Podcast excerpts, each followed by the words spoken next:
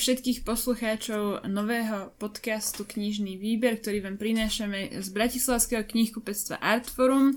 Aj dnes sa budeme rozprávať o nových knihách, ktoré prišli na naše pulty a do nášho knihkupectva. Moje meno je Terezia Zhanečová a spolu so mnou je tu Perole Kvet. Obaja pracujeme v knihkupectve Artforum a venujeme sa profesionálne tomu, že vyberáme ľuďom dobré knihy. Dá sa to tak povedať podľa teba? Áno, áno, určite áno. Tak uh, takýto úsmo- úsmevný úvod predtým, než sa naplno začneme venovať všetkým knižkám, ktoré sme si pre vás dnes pripravili. Uh, hneď tou prvou bude také bude to také ohliadnutie za asi takou možno najvýznamnejšou literárnou udalosťou uh, na Slovensku tohto roka a síce dozvedeli sme sa víťaza v tomto prípade víťazku ceny Anasoft Litera, čo je vlastne cena pre najlepšiu slovenskú prózu, ktorá bola vydaná minulý rok. A stala, sa na ňou autorka Barbara Hrínová z knihou Jednorožce. Tak povedz nám o nej viac. No, tak uh, mňa osobne to uh, dosť prekvapilo, um, že práve ona vyhrala. Teda z tých piatich kníh, ktoré sa dostali do užšieho finále, som skôr typoval eh, Janu Juráňovú, prípadne Ríša Púpalu, alebo teda ešte no, ďalším favoritom bola Veronika Šikulová, ktorá nakoniec vlastne získala cenu čitateľov. No tak je to veľké prekvapenie, myslím, že aj samotnú autorku toto ocenenie veľmi prekvapilo aspoň tak sa, nejak som čítal jej vyjadrenia, že niečo také nečakala. No tak uh, hneď v zápätí som si zobral knihu do rúk a začal som ju čítať. No uh, takto by som to asi začal, že Barbaru Hrinovú od jej tvorbu som vôbec nepoznal doteraz, hej? že nečítal som od nej žiadnu poviedku, hoci ona uspela v literárnej súťaži poviedka v rokoch 2008 a potom v rokoch 2017 a 2018, no ale nejak ma to obišlo, proste som sa k tomu nedostal, takže poprvýkrát som sa s jej tvorbou zoznámil až v jej debute, ktorý má názov Jednorožce. Táto kniha pozostáva z 8 poviedok, Prevažne protagonistkami sú dievčatá, alebo teda ženy, vo veku okolo povedzme 30 rokov ktoré majú svoje problémy, ktoré, sú, ktoré sa možno trocha líšia nejakou, ja neviem, od, od určitej normy, možno povedzme, či už je to nejaká sexuálna norma, hej, že, že sexuálna orientácia, alebo, alebo proste nejaké nejaké ďalšie znaky inakosti, ja neviem, jak by som to povedal, ako keby autorku zaujímali proste postavy, ktoré majú vlastne ako by problém trocha sa začleniť alebo zaradiť, alebo ako keby pôsobili troška jak také outsidery mm-hmm. v tom živote.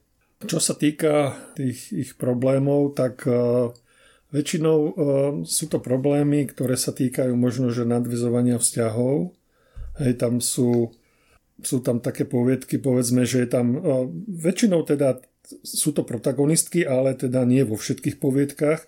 V jednej poviedke, myslím, že tá má názov Chémia, tak tam je taký hlavný protagonista je teda chalan, ktorý sa pokúša cez nejakú internetovú zoznamku si nájsť nejakú partnerku, ale vôbec sa mu to nedarí, dostáva samé negatívne odpovede, dokonca také návrhy, nech si úplne zmaže profil, že je otrasný a tak ďalej, takže, takže chalanisko je troška taký nešťastný, až jedného dňa sa mu ozve, akože na pohľad celkom zaujímavá a príťažlivé dievča sa mu ozve, takže majú spolu, sa, stretnú sa spolu, dohodnú sa, že, že podniknú výlet do Budapešti a tak ďalej, ale ale pri e, akomsi pokuse o zblíženie v tej Budapešti, tak, tak ona e, zaujme taký nejaký odmietavý postoj.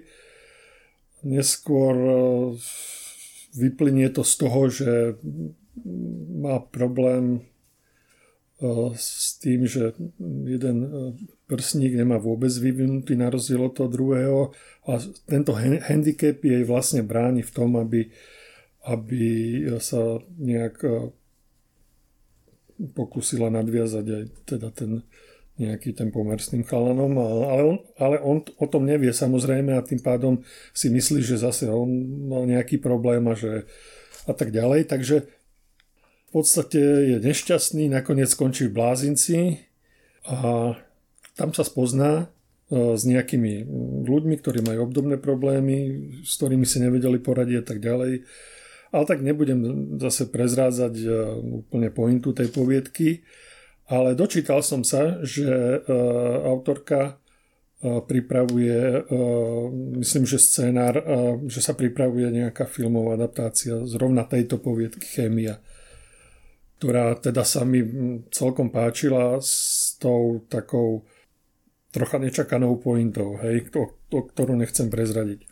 No, väčšinou teda e, sa hovorí o tom, že Tie poviedky sú akousi generačnou výpovedou.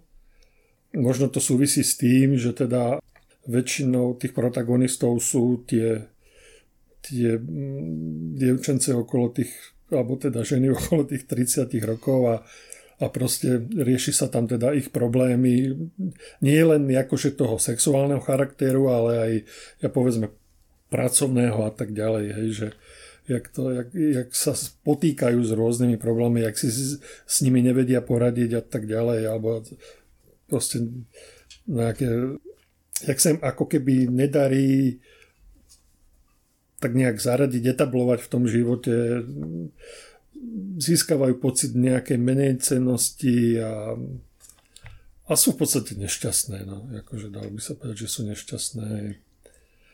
A napriek aj tým snahám proste to nevždy dopadne s nimi tak, jak si želajú.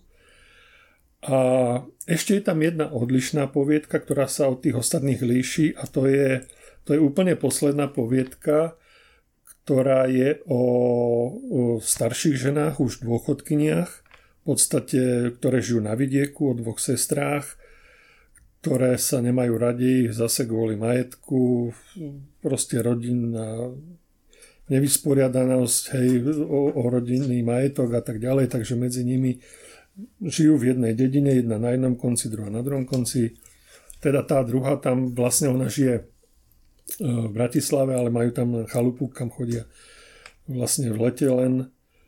No a je to, je to vlastne výpoveď o teda už e, zrelých ženách, ktoré ale tiež majú problémy medzi sebou, Hej, že proste nevedia si prísť koľkokrát na meno, nevedia sa nejak dohodnúť a, a navyše tá jedna má ešte takého dosť, ako by som to povedal, že možno, že, že lenivého muža, ktorý ako keby jej nechcel pomáhať a, a tým pádom sa cíti, cíti sa taká nešťastná, že teda ani ten muž ju nepodporuje, a s tou sestrou si nerozumie, že je taká, no, akože toho taká dosť frustrovaná.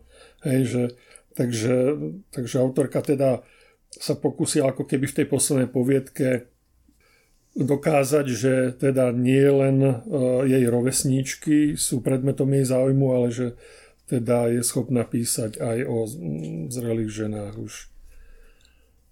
Akože môj celkový dojem z tých poviedok je taký, že mne napríklad trocha mi v tom chýbala taká živočíšnosť, taká možno iskra, že celé to bolo také, nechcem povedať, že ploché, ale, ale tie, tie ma natoľko neuspokojovali, ako napríklad keď som čítal úpalové poviedky, z ktorých som mal o mnoho lepší dojem, alebo povedzme to živočišné písanie Veroniky Šigulovej, ktoré proste je zase na inej úrovni tak asi preto ma to prekvapilo, ale teda ja osobne, ja osobne by som teda e, za tú knihu ako za víťaza nehlasoval, hej. Mm-hmm, rozumiem. Že dal by som prednosť iným Jasné, ale finalistom. v tom prípade možno je otázka na mieste, že či si myslíš, že to je spôsobené tvojou nejakou osobnou preferenciou, alebo na, dá sa na to pozrieť možno z uh, druhého konce, uh, že prečo si myslíš, že vlastne táto kniha vyhrala? Alebo vidíš na tej knihe niečo, čo sa ti zdalo možno také výnimočné, alebo také Jako, iné ako zdalo, sa mi, zdalo sa mi, že teda autorka ako keby myslím si, že uh, že dokázala písať celkom úprimne a autenticky, že to nebola hm, z jej strany nejaká kalkulácia, že povedzme, že toto sú teraz trendy témy a teraz akože budem o nich písať. Že myslím si, že tie témy ju zaujímajú mm, prirodzene celkovo, hej. Len možno ja možno, možno tá kniha je viac určená ženám, ženskej, ženskej komunite, hej, povedzme, že možno, možno muži trocha inak budú sa pozerať mm. na, mhm. na tieto veci. Jasné. No ja v tej desiatke celkovo vnímam asi dve také knihy, ktoré sa mi zdali viac také ženské, by som povedala. A to teda je jednak táto, tá dokonca ešte aj vyšla vo vydavateľstve Aspekt, ktoré sa mm, vlastne profiluje v podstate na poli takej, dalo by sa povedať, feministickej literatúry a takej propagácii alebo osvety v oblasti feminizmu sa dá povedať. A potom e, druhá kniha, ktorá bola plne skôr taká ženská tým, že mala hlavne ženské protagonistky a počula som o nej rozprávať hlavne ženy. Aj si ju asi kupovali hlavne ženy. Je tá Eclectic Bastard Ivany Gibovej, o ktorej tiež sa mnoho ľudí vyjadrovalo, že to by mohla byť, mohol by to byť taký hlas vlastne nejakých slovenských triciatničok aktuálne, čiže tiež v istom zmysle nejaká, nejaká generačná výpoveď. Ale ak z toho, čo hovoríš, ty by som mala nejako uh, zovšeobecniť, ale možno ma oprav, keď sa, keď sa mýlim, tak uh, mne sa práve zdá, že tá Ivana Gibová snažila poňať témy, ktoré teraz rezonujú v spoločnosti. A oproti tomu Barbara Hrínová skôr uchopuje témy, ktoré ju osobne zaujímajú. A to nevieme povedať, že či sa jej aj osobne týkajú, ale jednoducho má na nich nejaký osobný záujem a tie vlastne spracováva a v niečom, neviem, či sa to dá, tak dá porovnať, ale logicky by mi z toho vychádzalo, to je akože taká hypotéza, že tá kniha Barbory Hrinovej by tým pádom mala byť asi aj o niečo úprimnejšia a logicky trošku asi intimnejšie v istom zmysle. Neviem, že čo, si, čo si ty o tom myslíš? Áno, to máš pravdu, akože tá intimita je tam všade prítomná. Aj tá úprimnosť, o ktorej som hovoril, to sa nedá vôbec uprieť. To je, to je, je to tak, hej. Možno, možno, že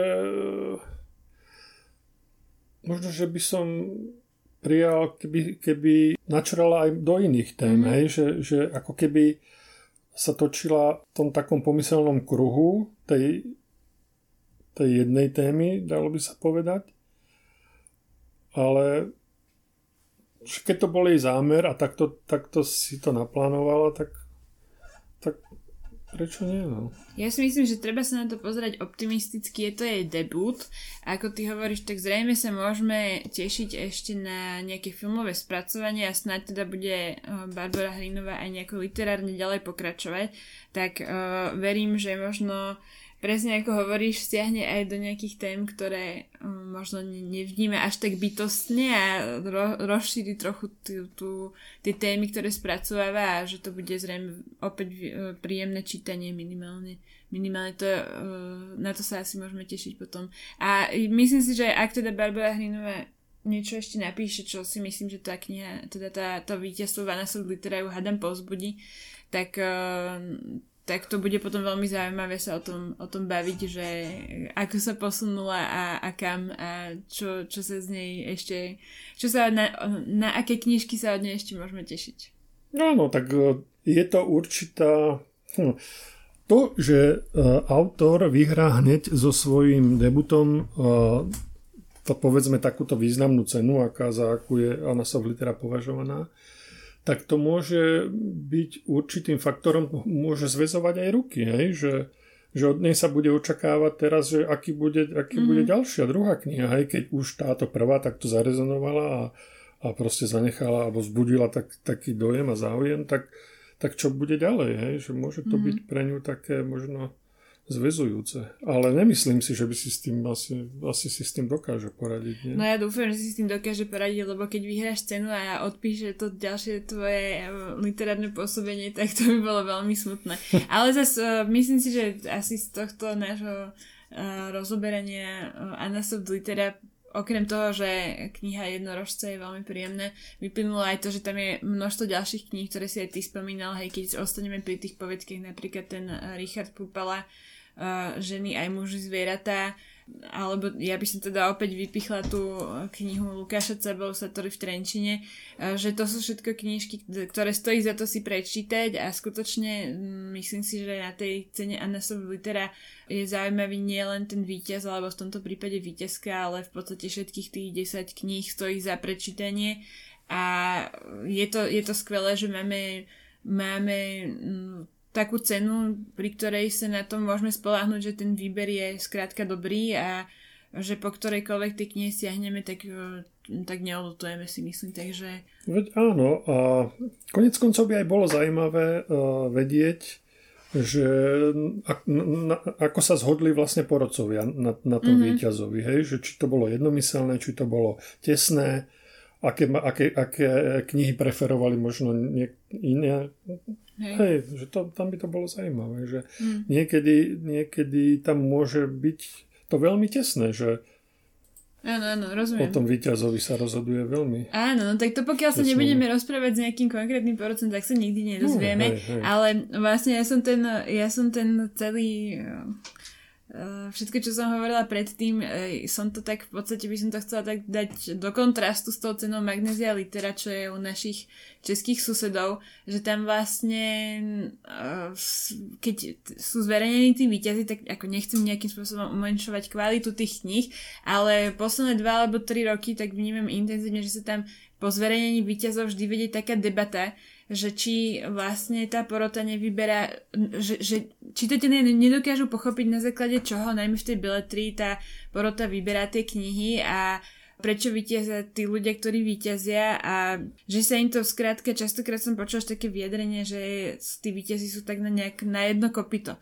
Takže preto by som chcela fakt vyzdvihnúť celú tú desiatku a tú prácu tej našej Anasov Litera, že v podstate tebe to dá nejaký akože veľmi reprezentatívny výber, ktorý, ktorý je veľmi zaujímavý a myslím si, že u nás sa vôbec nič také nedieje, že by niekto išiel vyslovene spochybňovať či už víťaza víťazku alebo vôbec tú desiatku, hej. Čiže myslím si, že toto je vlastne taká zaujímavá dy- dynamika v tom našom literárnom svete, ktorá napríklad, hej, v tých Čechách je, je úplne iné a preto som to možno chcela aj tak do popredia, že sú to, že sú to všetko vlastne veľmi fajn knihy. Dobre, ja myslím, že z času, ktorý sme venovali na úvod tejto témy, sme to mohli ukončiť. Do, dosť sme to vyčerpali. Dobre, budem pokračovať ďalšou knihou a to skočím, neviem to vôbec ako, ako premostiť, tak uh, rovno iba poviem, čo to je za knižka. Uh, volá sa Rieky Londýna, napísal Ben Aronovič a je to teda autor, ktorému v češtine už vyšla nielen táto kniha, ale aj ďalšie uh, pokračovania tejto knihy. A je to, myslím si, v celku obľúbená kniha aj u nás. A teda, ako som spomínala, tak čitatelia poznajú asi hlavne z tých českých pri, uh, prekladov, alebo teda možno aj z originálov. A teraz vydavateľstvo Slovarca vlastne rozhodlo, že začne prekladať tieto knihy do slovenčiny.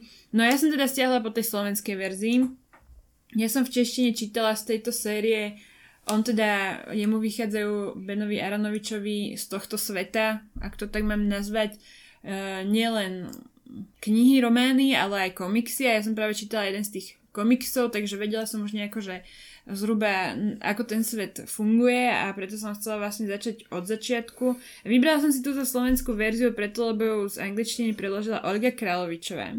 A ak ma teda pamäť neklame, tak uh, Olga Kráľovičová preložila Harryho Pottera, čiže pre mňa osobne je to také legendárne prekladateľské meno, uh, že keď som ako 8-ročná fakt chytila toho prvého Harry Potter, Harryho Pottera a videla som tam jej meno napísané, že ona to vlastne preložila a vymyslela názvy pre všetky moje obľúbené uh, miesta a veci uh, z toho Harryho Pottera, z celého toho sveta, tak pre, v mojich detských očiach hneď akože tak vzrastol rešpekt voči mm-hmm. tomuto prekladateľskému remeslu, takže máme tak veľmi pozitívne zapísanú. A myslím si, že je to celkom ide aj v týchto riekach Londýne. A poviem trochu, o čom je ten príbeh. Je to v podstate zo života londýnskej policie. Táto prvá kniha v podstate hlavnou postavou je Peter Grant, ktorý ak, ak, akurát akože skončil nejaký svoj kadecký výcvik a mal sa zaradiť na nejaké policajné oddelenie a už to chvíľu vyzeralo, že zostane v nejakom najnudnejšom dokumentačnom oddelení, kde sa bude celý deň prehrábavať iba v papieroch. Ale uh, vlastne náhoda alebo možno osud by sa lepšie hodilo povedať v tej, pri tejto knižke mu zabezpečiť také miesto na uh, oddelení o jednom človeku, kde teda sa stane druhým. A je to oddelenie, ktoré vlastne sa venuje vyšetrovaniu zločinov, ktoré sú nejakým spôsobom späté s mágiou alebo s nejakými čarovnými tvormi alebo takto. A je to také oddelenie tej londýnskej policie, ktoré je tak nazvieme to, že tolerované, takže sú tam takí ako keby tiež outsidery. No a, ale je to taký svet na pomedzi fantázie a, a reality a ja mám takéto svety veľmi rada, lebo mm, neviem, prídu mi to ako také veľmi príjemné oddychovky a ten Peter Grant je akože ja neviem, taký, taký klasický mladý policajt, ktorý, ktorý sa snaží si nejako vybojovať svoje miesto, získať uznanie svojho nadriadeného a samozrejme aj dobiť srdce kolegyne, ak to tak mám povedať. Ale je to napísané veľmi príjemným spôsobom. Ešte som to nedočítala, som skoro v polovici, ale myslím si, že ak, ak niekto hľadá príjemnú oddychovku na, na dlhé jesenné večery, tak toto môže byť ona. No a vrátim sa ešte k tej pani Olge Kráľovičovej k tým českým versus slovenským prekladom. Lebo často sa stretávam s, s tým v knihkupectve, že ľudia majú veľmi silný názor, aký preklad preferujú. A na tie slovenské preklady sa často tak nejak možno, možno pozerá z takého, ja neviem, tak ako na také podradnejšie, na také uh-huh, horšie, na také uh-huh. menej kvalitné. No a možno práve, pre, práve pri tejto knihe som to chcela tak nejak vyťahnuť, že v realite ja mám pocit, že tá situácia sa mení. A že možno to nie je prípad len skúsených prekladateľov, ako je pani Kráľovičová, že skutočne na tie preklady je v spolách, ale čoraz viac je tých mladých prekladateľov, ktorí sa práve snažia ako keby napraviť to dobré meno uh, našej prekladateľskej obci a um, skutočne sa snažia byť čo najlepší. Konec koncov máme aj mnohých prekladateľov, ktorí uh, už aj cestujú do zahraničia, skrátka snažia sa byť čo najviac v kontakte s tým jazykom, aby tie preklady boli skutočne na úrovni. Takže možno to som chcela tak využiť túto príležitosť a povedať aj na túto tému, aby možno čitatelia automaticky nesiahali po tom alebo onom preklade, ale aby skutočne možno možno porovnali, čítali a tak ďalej. Ja neviem, že mňa máš určite aj ty na to nejaký názor, lebo tiež si zrejme podľa niečoho vyberáš, keď čítaš knihy, keď máš možnosť teda ja som, bol, ja som bol od, od mladosti zvyknutý čítať české preklady, lebo v tej dobe čes, čes, knihy v českých prekladoch vychádzali o mnoho, o mnoho skôr, než tie slovenské, ak vôbec vyšli.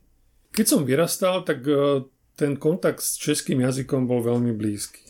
Hej, kdežto už v dnešných časoch si myslím, že deti ten kontakt, jak sme mali my, vôbec nemajú odkiaľ mať a tým pádom im tá čeština môže pripadať už nezrozumiteľná. Alebo nie tak zrozumiteľná a tým pádom nebudú čítať e, čes, e, knihy v českých prekladoch, pretože nie celkom tomu jazyku budú tak rozumieť. Mm. Ale tak samozrejme dnes e, tá možnosť čítať knihy v originále je tak, takisto mnoho väčšia, lebo tak človek si klikne a knižky mu prídu z ktorejkoľvek adresy v akomkoľvek jazyku a nemusí vôbec riešiť nejaký preklad hej, pokiaľ je zdatný e, v tom, dan, v tom ktorom jazyku. Mm-hmm. Takže nemusí sa spoliehať na ten preklad, ale, ale e, ja neviem, tak e, moja generácia, ktorá s francúzštinou alebo s angličtinou ešte v tej dobe sme sa učili ruštinu, hej, že na základnej škole. Čiže ten kontakt s tým jazykmi nebol od malička a tým pádom už, už uh, tam určitý handicap je. Hej, Hej rozumiem. Tak, No na jednej strane áno, že je to super, že máme do, čoraz kvalitnejšie slovenské preklady, ba dokonca sa už vlastne stáva to, že niekedy kniha v slovenčine vyjde skôr ako kniha v češtine, uh, čo je myslím si, že tiež uh, veľmi pozitívne. Zas na druhej strane áno, sú knihy, ktoré po slovensky nikdy nevidú, lebo skrátka aj ten český spolu s tým slovenským trhom je možno pre nejaké špecifickejšie témy a to hovoríme hlavne pri tej literatúre faktu, pri nejakých odborných knihách akože No, že, že určite, je výhodné zachovať si ako keby tú schopnosť čítať tej češtine aj, ro, aj rozumieť a ale ja si myslím, že, tak, že, že u nás, že, že nemáme úplne taký nábeh, aby to úplne vymizlo, lebo určite minimálne na vysokej škole sa každý ešte bude bežne stretávať s tým, že bude nutné čítať nejaké texty v češtine, to si neviem teda vôbec predstaviť, že, že by to tak nebolo. Ale, ale áno. Vlastne vidíš, dostali sme sa úplne inej téme od slovenských prekladov, ktoré som chcela chváliť, ale došli sme k tomu, že treba udržať si češtinu. Ale áno, toto je téma, ktoré by sa tiež dalo venovať dlhšiu dobu, ale ja si myslím, že by sme sa mohli uh, posunúť opäť ďalej. Ešte som sa chcel spýtať na toho Aronoviča, on pre akú vekovú kategóriu vlastne píše? Vieš čo, no, tuto vlastne aj na tej, na tej um, zadnej časti na zadnej obálke sa píše dokonalá zmes CSI a Harryho Pottera. Takže ja si myslím, že to je, neviem, určite aspoň puberťaci, ale cieli to podľa mňa na dospelých. V podstate tie hlavné postavy sú tam všetko dospeláci, jedna sa tam o zločiny, je to zmes medzi detektívkou a fantasy, takže uh, ja by som povedala, Akože že... treba čitatelia, ktorí odla, odrastli na Harry Potterovi, tak uh, pre nich je to úplne ideálne, hej? Áno, akože takto, že tej magie je tam podstatne menej, hej, že tá, to, to gro je tam vyšetrovanie nejakého, nejakého zločinu, kde sú teda samozrejme nejaké uh, magické prvky, ale možno hovorím, ja zatiaľ čítam len tú prvú knihu a on vlastne tento hlavná postava sa tam s tou magiou zatiaľ len zoznamuje, hej. Takže možno v ďalších častiach bude tej magie viac, ale zatiaľ mi to príde skôr ako taká fantasy detektívka. Uh-huh, uh-huh, ale uh-huh. hej, ak sa niekomu, ak je niekto ako ja fakt čítal Harryho Pottera v detstve a vyčakával každý, celý rok na to, aby si prečítal ďalšiu uh-huh. časť, tak uh, toto môže byť zase fajn vec, ale výhoda je teraz tá, že vieme si to dočítať veľmi rýchlo v tej češtine uh-huh. a nemusíme čakať na tie slovenské vydanie, aj keď to tie slovenské sú v niečom lepšie, keď už kvôli ničomu inému, tak kvôli tomu, že majú tvrdú väzbu. Mm-hmm. mm-hmm. tak, môžeme asi ďalej. Dobre, tak e, pokračujme ďalej. Zostaneme stále ešte pri beletrii. A ďalšou knihou, ktorú som si tu vybral, je novinka z vydavateľstva Artforum. A je to mm, Judith Herman a tá jej kniha sa volá Domov. A Judith Hermann uh, patrí medzi slávne uh, nemecké spisovateľky, teda svojej generácie. Pripomeniem, že sa narodila v roku 1970 v Berlíne, kde aj dodnes žije. Jej knihy um, sa stali bestsellermi a boli preložené teda do mnohých jazykov. O O slovenský preklad e, sa postaral Michal Horecký, ktorý už e, zo pár kníh e, z Nemčiny preložil. Táto nová kniha Judith Herman je pomerne útla. Ono to súvisí vlastne s tým, že ten jej štýl je veľmi strohý. A používa nie dlhé vety, pomerne krátke, je to je to, má to proste spád, ale no, e, čítal som Čítal som si pár e, kritík, e, ktoré vyšli v nejakých nemeckých literárnych časopisoch na túto knihu, tak zo záujmu, že teda čo sa o tom hovorí v Nemecku. No a tam, tam som sa stretol s tým, že teda niektorí kritici boli tou knihou absolútne nadšení a teda považujú, považujú to za pomerne, ja neviem, snáď vrcholné dielo tejto autorky. Našli sa aj kritici, ktorí, ktorí až takí nadšení neboli, ale teda dá sa povedať, že by tú knižku nejak zvozili pod čiernu zem, jak sa hovorí. O, takže dalo by sa povedať, že mm, na nemeckom trhu bola tá kniha prijatá s pomerne dobrým ohlasom. O čo, o čo sa vlastne jedná, o aký príbeh tu ide? Tak je to, je to príbeh, uh, rozprávačkov je uh, 47-ročná žena, ktorá, ktorá sa rozhodla zmeniť svoj život a síce tak dosť radikálne. Uh, jej manželstvo, ktoré nebolo celkom vydarené, ona mala takého zvláštneho muža, on patril do kategórie zberateľov, to bol proste chlapík, ktorý vláčil zvonku domov spústu všelijakých podivných vecí. A on žil v presvedčení, že teda čaká nás skorá apokalypsa, alebo teda proste ľudstvo bude mať problémy a je dobré mať doma všeličo, aby v prípade, že vypadne prúd alebo proste sa udejú nejaké veci, tak aby, aby dokázal si s touto situáciou nejak poradiť. A zrejme aj to, že bolo mu ľúto tie veci vôbec nechať vonku, pokiaľ sa mu zdali, že, sú ešte, že sa dajú ešte nejakým spôsobom potrebiť. No tak s takýmto mužom žiť teda nebolo celkom jednoduché. No ale teda žili spolu až dovtedy, kým ich dcera nedospela a neopustila teda rodné hniezdo No a vtedy sa rozhodla aj ona, že teda uh, opustí svojho muža a odíde, odíde za svojim bratom, ktorý žil na vidieku a že tam sa pokúsi teda o nový život, začať teda nový život, alebo iný život, aký žila dovtedy. A s tým mužom sa rozviedla aj kvôli tomu, aby nemusela zdediť ten, tie haraburdy všetky, ktoré nazvlákal do toho Praktická žena. Hej, no, a, takže Odišla teda žiť k tomu svojmu bratovi na ten vidiek, no a tam, tam spoznáva nejakých nových ľudí, hej, spoznáva tam nejakého farmára, ktorý chová ošípané, neviem, snad tisíc alebo koľko ich tam má, tak, tak zdá sa, že medzi nimi by mohlo k niečomu dôjsť, ako keby, hej, že nejaký pokus o nový vzťah, hej, sa tam črtá. No potom paralelne teda popisuje ešte toho príbeh toho svojho brata, ktorý má teda sa blíži k 60 a dá sa dokopy s 20-ročným dievčaťom, ktorá, do ktorej je absolútne teda pobláznený.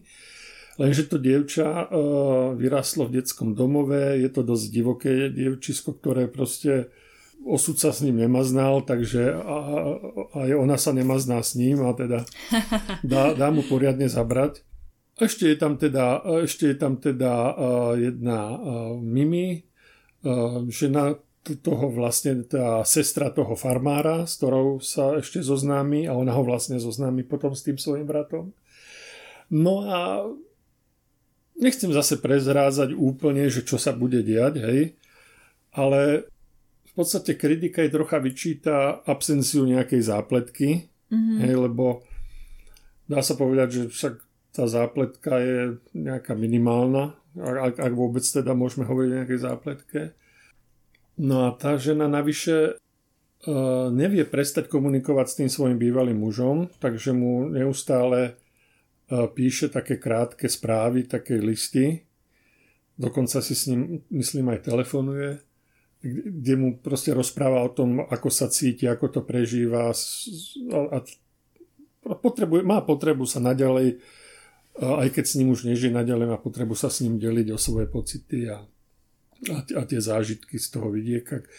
A vlastne tam popisuje, že ten život je, na vidieku je úplne iný, jak život v meste samozrejme a teraz ešte to má takú rovinu ekologickú nejakú a, a, a tak ďalej. No tak nechcem už úplne mm-hmm. akože všetko prezradiť, ale je to taká minimalistická a, a štýlovo pom- celkom akože zaujímavá kniha, ktorá, ktorá určite stojí za prečítanie. Mm-hmm, super. No, toto je vlastne kniha, ktorá vychádza v edícii Klad. No a edícia Klad je v podstate charakteristicky s tým, že je to súčasné svetové beletrie, tak je asi podľa mňa veľmi dobré, že máme tam tento rok taký veľmi pestrý výber. Keď si spomenieš, tak vyšiel tam Edgar Keret, hej, izraelský poviedkár, potom tam bola Claudia Pineiro, ktorá je vlastne prvýkrát preložená v Slovenčine z Argentíny, tiež to boli jej poviedky. Teraz máme... Áno, môžem podotknúť, že tak jak Keretové poviedky, Áno. aj, mm-hmm. aj mhm. poviedky Klaudie Piniero ma veľmi oslovili mm-hmm. a mhm. príjemne prekvapili, bol som z nich doslova nadšený. A pri tej Klaudie Piniero treba povedať to, že, že ona je vlastne autorkou detektívnych románov a tie poviedky ona ako keby písala si tak pomimo. Hej, mm-hmm. že to je troška úplne iná kategória, jak čím ona hlavne jak píše teda. Áno, áno, ale tiež, mne to tiež tak pozitívne prekvapilo. Malo to taký mierne thrillerový nádych, ale, ale veľmi fajn. Ale no skrátka to som chcela povedať, že sa mi páči, že ten výber to, to, tento rok do tej edície klade taký, dajme tomu, že svetovo pestrý a teraz máme Judith Herman, hej, e, z Nemecka a mali sme ešte Jar vlastne, Ellie Smith, Smith no. hej, takže, takže skutočne tento rok Eh, tých knížiek v tom, v tom klade, v tej edícii klad je, je zaujímavý a myslím si, že stojí sa to, to tak možno sledovať, že celkom to ľudia z edičnej rady eh, v nášho vydavateľstve robia plne dobre a veľmi príjemným spôsobom, že dá sa z toho naozaj nadobudnúť taký možno prehľad do nejakej súčasnej svetovej beletrii. Dobre, poďme veľmi rýchlo ďalej. Ja som zobrala do rúk e, knihu Božský imperátor Duny od Franka Herberta. Je to štvrtá kniha v tejto uh, sérii zo sveta Duny. A ja som ju v podstate vybrala preto, lebo vyšla teraz uh, uh, okolo, okolo toho dátumu premiéry filmu Dune, uh, ktorý sa teda týka prvej časti a máme ho možnosť teraz sledovať v kinách. No a ja som túto štvrtú časť ešte nečítala, ja som prečítala teda tú prvú, predtým ako som išla na ten film, ktorý sa mi, aj kniha sa mi veľmi páčila, aj film sa mi veľmi páčil, takže ja som teraz celku taká nadšená propagátorka Duny.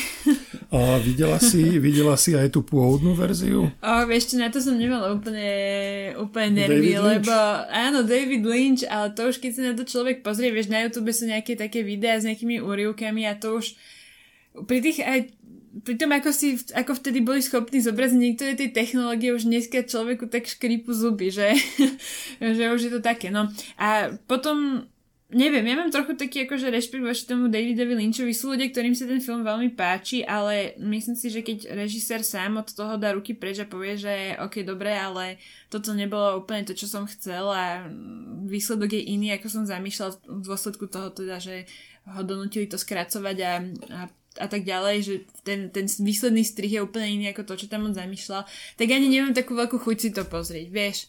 A obzvlášť aj preto, lebo s týmto novým filmom ja osobne som veľmi spokojná, mne sa veľmi páčilo, akým e, spôsobom tam došlo k tomu zjednodušeniu tej knihy na tie pre účely toho filmu a ne, mám tam akože detaily by som tomu možno vedela vytknúť, ale v, v celku mne sa to veľmi páčilo a Uh, skutočne sa teším na to, ak ten Danny Villeneuve, čo je režisér tejto, tohto najnovšej, najnovšej adaptácie, že ak tom bude ďalej pokračovať, tak myslím si, že to bude zase niečo, čo tú Dunu aj ako knihu uh, oveľa viac propaguje. A vidíme to konec koncov aj na tom, že ľudia aj k nám do našho knihkupectva aj v našom e-shope nakupujú tú Dunu, dostala sa opäť do rebríka uh, našich najpredávanejších kníh, takže uh, to, to mňa osobne veľmi teší a tým, že možno tá prvá časť je práve tak napísaná, že cez tých prvých 5, ja neviem, 50-80 strán sa trošku tak ťažšie človek prehryzie, kým sa tam dostane. A je tam veľmi veľa mien, ten Frank Herbert, on ide akože rovno na vec a nejak sa tam veľmi neprúple s tým, že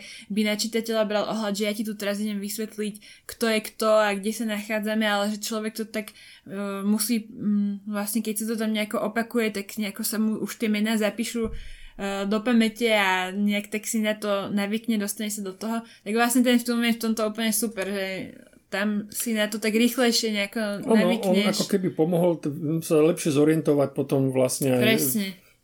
Presne pri čítaní tej knihy. Hej, No a som rada, že vlastne vydavateľstvo pre média uh, neprestalo s tým vydávaním tej Duny, aj keď možno uh, pre niektorých by dávalo zmysel, keby, keby sa zastavili po nejakých tých prvých troch častiach alebo po koľkých, ale neomrzelo ich to, takže máme tu aj teraz tú štvrtú teda božský imperátor Duny a myslím si, že budú v tom pokračovať, až kým to nebude všetko vydané. A ešte jedna príjemná novinka, ktorá síce ešte nevyšla, ale tiež sa na ňu veľmi zvedavá, tak viem, že vydavateľstvo pre médiá chystá dokonca aj grafický román, uh, teda toho pr- prvej časti Duny, takže na to som tiež veľmi zvedavá a no som rada, že máme na Slovensku opäť aj tento svet uh, a celkovo ten žáner sci-fi, ktorý môže spoznať čoraz viacej ľudí. A opäť je tu taká tá dilema medzi tým českým a slovenským prekladom, tak v tomto prípade argument pre slovenský preklad je minimálne ten, že myslím, že tie české knihy sú vypredané, hej, takže, takže ak si niekto chce zakúpiť Dunu a mať doma, tak uh, vlastne teraz ten slovenský preklad je teraz aktuálne asi jeho jediná možnosť, ale zároveň by som chcela pochváliť tú Marinu Galisovú, že ja si myslím, že sa to čítalo príjemne. Uh, ja som teda čítala len ten slovenský preklad, ale neviem, možno, že aj skutočne, možno, že nie som dosť hardcore fanúšik na to, aby som vedela tam úplne tie nuancy rozlíšiť, takže, ale ak ste bežný čitateľ uh, Duny ako ja, a, tak, tak myslím si, že ten slovenský preklad je skutočne veľmi fajn a ja osobne som tam nevidela ne, nejaké zádrhele. Uh-huh. Takže celú sériu Duna by som v podstate iba chcela odporučiť, tak to som tým chcela povedať. Ale okrem toho vyšla akurát aj tá štvorka. A už vieme teraz od vydavateľa, že takto o rok, že bude potom piatý diel, čiže uh-huh. skutočne s tým bude ešte pokračovať. Hej, hej, no predpoklad, e, aby pokračovali v tom je aj čitateľský záujem, lebo uh-huh. myslím si, že pokiaľ by e, po prvej knihe alebo po druhej knihe ten záujem opadol natoľko, tak možno, že by ich to potom presvedčilo, že na čo. Však Jasne. už sa to stalo. Však mm-hmm. zo párkrát, že myslím, že sa to stalo pri Proustovi, hľadanie strateného času, kedy vyšiel vlastne len prvá kniha v slovenskom preklade a, tým, a to bolo všetko, už sa potom nepokračovalo. Mm. Len v českom preklade vyšlo to kompletné 7 e, zväzkové dielo. No a tu sa opäť dostávame k tej výhode, keď človek sa orientuje v tých českých knihách. Nemusí potom prísť za svoju obľúbenú sériu. Hej. No, tak e, teraz sa od beletrie tradične dostávame k nonfiction a ja, tu, ja som si vybral takú knihu, teda knihu z histórie, ale tá kniha ma zaujala tým, jak má škaredú obálku. To je, to je tak škaredá obálka, že, e, že človek by si povedal, že tak po tak, takúto knihu by som si mal kúpiť. To, je, to, je, to, to vyzerá, jak ešte keby zo 70 rokov sa vytiahli z nejakého skladu a teraz akože dáme ju na pult. No, ale čo je paradoxné je to, že obsah tej knihy vôbec nekorešponduje s tou obálkou, čiže, čiže nie je taký príšerný, skôr naopak, je veľmi pútavý tak ja chválim ťa, lebo ty si neposúdil knihu podľa obalu, ale podľa obsahu. To je výborné. Ukážkový čitateľ. Hej, no... Uh, takže môžem povedať, že teda tá kniha, no, aby Povedz, som teda... sa volá. Áno, áno, aby som vedel, ako sa volá, tak kniha sa volá Od Homéra k Alexandru Velikému a podtitul tej knihy je Boj o moc a právo v klasickém Řecku. Napísal ju uh, autor Jiří Bílý, ktorý absolvoval vysokoškolské studium a studijný pobyty v oborech právo, histórie, ekonomie, politické viedy a klasická filológie v Českej republice, v USA, Veľkej Británii a Dánsku. Je autorem a editorom řady vedeckých monografií, vysokoškolských a středoškolských učebníc a tak ďalej a tak ďalej. Proste je to autor, ktorý sa v danej problematike vyzná a dokáže, dokáže uh, veľmi putavým spôsobom teda písať, písať o týchto dejinách. No, takže tá kniha, ako už napovedá samotný názov, približuje čitateľovi klasické grécké obdobie, uh, kedy sa zrodilo všetko, čo považujeme za typické pre antiku. Štát a právo sú historické javy, ktoré nesprevádzajú ľudskú spoločnosť od dávna ale vznikajú až na určitom stupni jej vývoja. No, štát a právo majú svoju autonómiu, niektoré zákonitosti vlastné a zvláštne, ktoré sa v rôznych historických podmienkach presadzujú niekedy vďaka čistejšej, inokedy menej čistej forme. Vďaka geografickým podmienkam a niektorým ďalším zvláštnostiam, ktoré sprevádzajú rozpad rodového zriadenia, vznikla v starom Grécku osobitá forma štátu, tzv. polis, čiže mestský štát. Keď Aristoteles so svojimi žiakmi študoval ústavy mestských obcí, mohol porovnávať až 158 rôznych ústav. Všetky tieto ústavy sa s rôznymi obmenami a kombináciami dajú podradiť po dva základné vyhranené protikladné typy, a síce aténskú demokraciu a spartskú aristokraciu. Ich vzájomné zápolenie sa v mnohostrannej reflexii nasledujúcich vekov stalo jednou z cenných historických skúseností ľudstva. Autor v knihe nepredkladá len suché fakty a udalosti, ale snaží sa popísať vtedajšiu dobu z mnohých stránok. Čiže čitateľ sa môže dozvedieť, čo bolo na začiatku v najstarších mýtických časoch, keď sa v Grécku formoval štát a právo, ako fungovala grécka ekonomika, ako vyzerala dobová politika a grécka demokracia, aj aký bol život obyčajného človeka. Okrem toho autor knihe popisuje aj dejinné reálie, ktoré hýbali vtedajším svetom, a síce odvojen s Perziou až po neuveriteľne úspešné ťaženie Alexandra Macedónskeho. Takže tak. No ty keď si hneď, keď si povedal dejiny štátov a práva, ja som si spomenula na jeden predmet, čo som mala na vysokej škole, to bola naša nočná mora vtedy, tak som si hovorila, že či sa tomu mám práve vyhnúť tejto knihe, alebo si mám uh, opraviť chuť, ale... Nie, tak uh, rozhodne ľudí, ktorí zaujíma táto časť histórie, tak rozhodne sa nedajú odradiť tou príšernou obálkou a ten obsah stojí za to. Dobre, tak uh, pozbudzujeme uh, všetkých čitateľov, ktorých táto téma zaujíme. No, ja mám z literatúry faktu, no, máme ju zaradenú na strane literatúry faktu v našom knihkupectve túto knižku.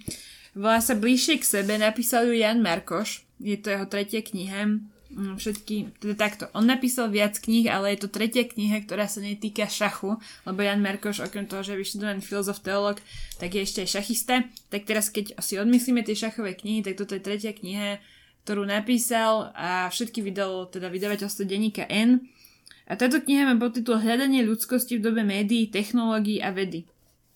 No a ja som si tak najprv položila otázku, že či vôbec o tejto knihy, knihe hovoriť a dávať ju do pozornosti, lebo teda knihy Jana Merkoša sa u nás štandardne veľmi dobre predávajú a minimálne tá prvá bola niekoľkokrát dotlačená, e, čiže ľudia o ne majú veľký záujem, tak možno je na mieste otázka, že či propagovať knihu, ktorá sa predáva tak povedať same, ale uh, utvrdilo ma v tom Mm, že, že chcem, o nej, chcem o nej hovoriť, keď som si vypočula podcast, ktorý vlastne na podcastovej tej stanici alebo uh, v podcastoch denníka N, kde sa vlastne s týmto autorom Janom Merkošom rozpráva Monika Kompaníková on tam vlastne vysvetľuje, hovorí viacej o tom, že čo ho motivovalo tú knihu napísať a uh, ako vlastne ju písal a o čom je.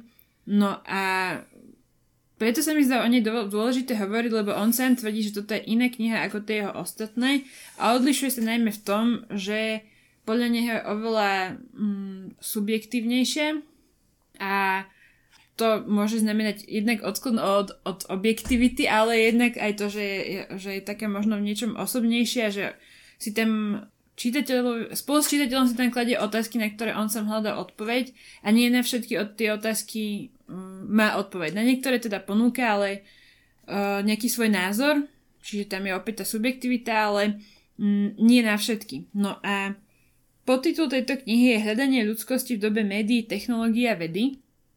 No a v podstate on sa tam on tam pracuje um, s takým svojim presvedčením, ktoré nadobudol, že v podstate ľudia sú čoraz viac obklopený umel, umelými vecami a nie prirodzeným svetom, ako to on sám nazýva a pod prirodzeným svetom chápe uh, všetko to, čo nebolo vytvorené človekom.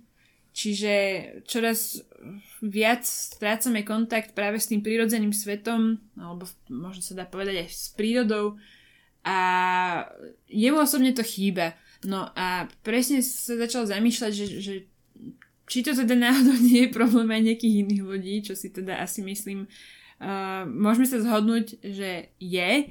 aj keď teda nemáme na to žiadny kvantitatívny výskum, ktorým by sme to potvrdili, ale asi myslím si, že všeobecne je uh, tá zhoda na tom, že uh, sa čoraz viac ponárame aj do tých technológií, aj do tých médií, aj celkovo, keď si predstavíš niekoho, čo pracuje v bežnej kancelárii, tak ani len to denné svetlo sa k nemu možno nedostane, uh, zatiaľ čo sedí uh, v nejakom tom korporátnom ofisi.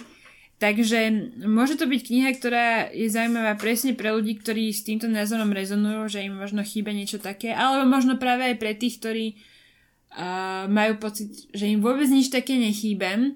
Určite je to kniha, ako aj ostatné tie ďalšie, ktoré napísal Jan Marko ktorú treba čítať s takou nejakou otvorenou otvorenou hlavou možno a pri, takou pripravenosťou pri, prijať tú výzvu, že naborať nejaké svoje vlastné koncepty a porozmýšľať vlastne, akým spôsobom žijeme. No a mne to v niečom trochu až tak pripomenulo tú telesnú výchovu um, Milana Šimečku. Nie, že by to bolo nejaké teraz štýlovo alebo akokoľvek zhodné, ale ten Jan Markoš má za sebou skúsenosť vlastne jeden rok žil v Zaježovej, čiže to je úplne iný svet, nie, absolútne nemestský, taký akože mm-hmm. relatívne taký lazový alebo tak, že vlastne ten Milan Šimečka tiež chodí vždy v lete na nejakých pár mesiacov tam týždňov, týždňov tak uh, vlastne tiež na tú, na tú chatu myslím jeho.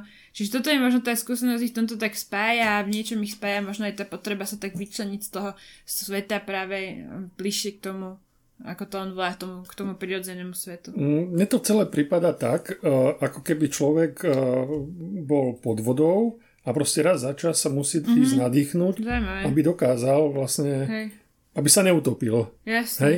Čo môžem zase prirovnať k tomu, že teda, aby nevyhorel.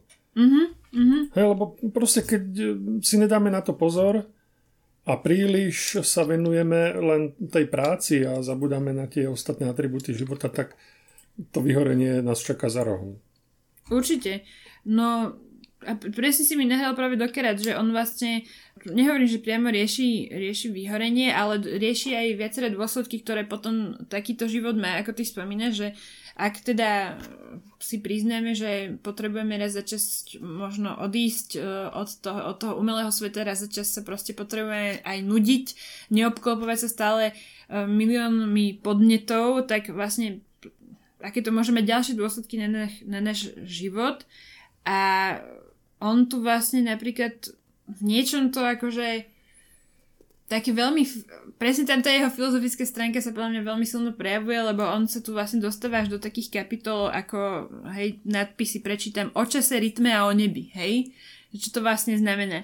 O hraniciach našej vnútornej slobody, o racionalite a empatii, o zraniteľnosti, o smrti zosnulých a pozostalých, o hierarchii sveta a chuti posvetného, čiže tam sú to veľmi také mm, všeobecne zaramcované témy, ktoré myslím si, že skutočne človek, keď sa teda zastaví, porozmýšľa, možno presne sa práve odstihne od toho všetkého, čo je okolo neho, tak má potom príležitosť sa o nich sa, sa nad nimi zamyslieť a myslím si, že to je veľmi fajn uh, to spraviť a ja osobne mám tiež, teda úplne sa zhodujem s tou skúsenosťou, že treba to raz čas spraviť a presne nad, taký, nad takýmito témami potom človek začne rozmýšľať, takže ma veľmi teší, že aj niekto iný na to prišiel a že to popísal.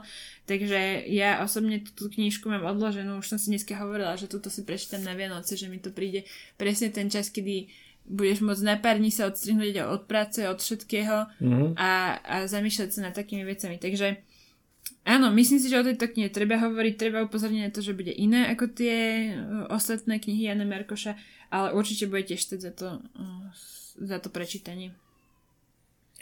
No vzhľadom, že sme asi už naplnili čas, ktorý sme si vyčlenili, tak uh, ostatné knihy, o ktorých sme ešte chceli možno hovoriť dnes, si necháme na budúce a teda rozlúčime sa zrejme. Áno, presne tak. Tak dnes sme síce trochu posilnili tú beletristickú stránku, ale tak nám to vyšlo. Dúfam, že, nám to, že to poslucháčom, poslucháčom nevadí. Verím, že sme dali pekné tipy na zaujímavé knihy, ktoré si môžete kúpiť v našom knihkupectve Artforum a takisto na www.artforum.sk. Takže prajeme vám krásne nasledujúce dva týždne a budeme sa počuť opäť a rozprávať sa o nových knižkách takto o dva týždne zase v nedelu. Budeme sa na vás tešiť.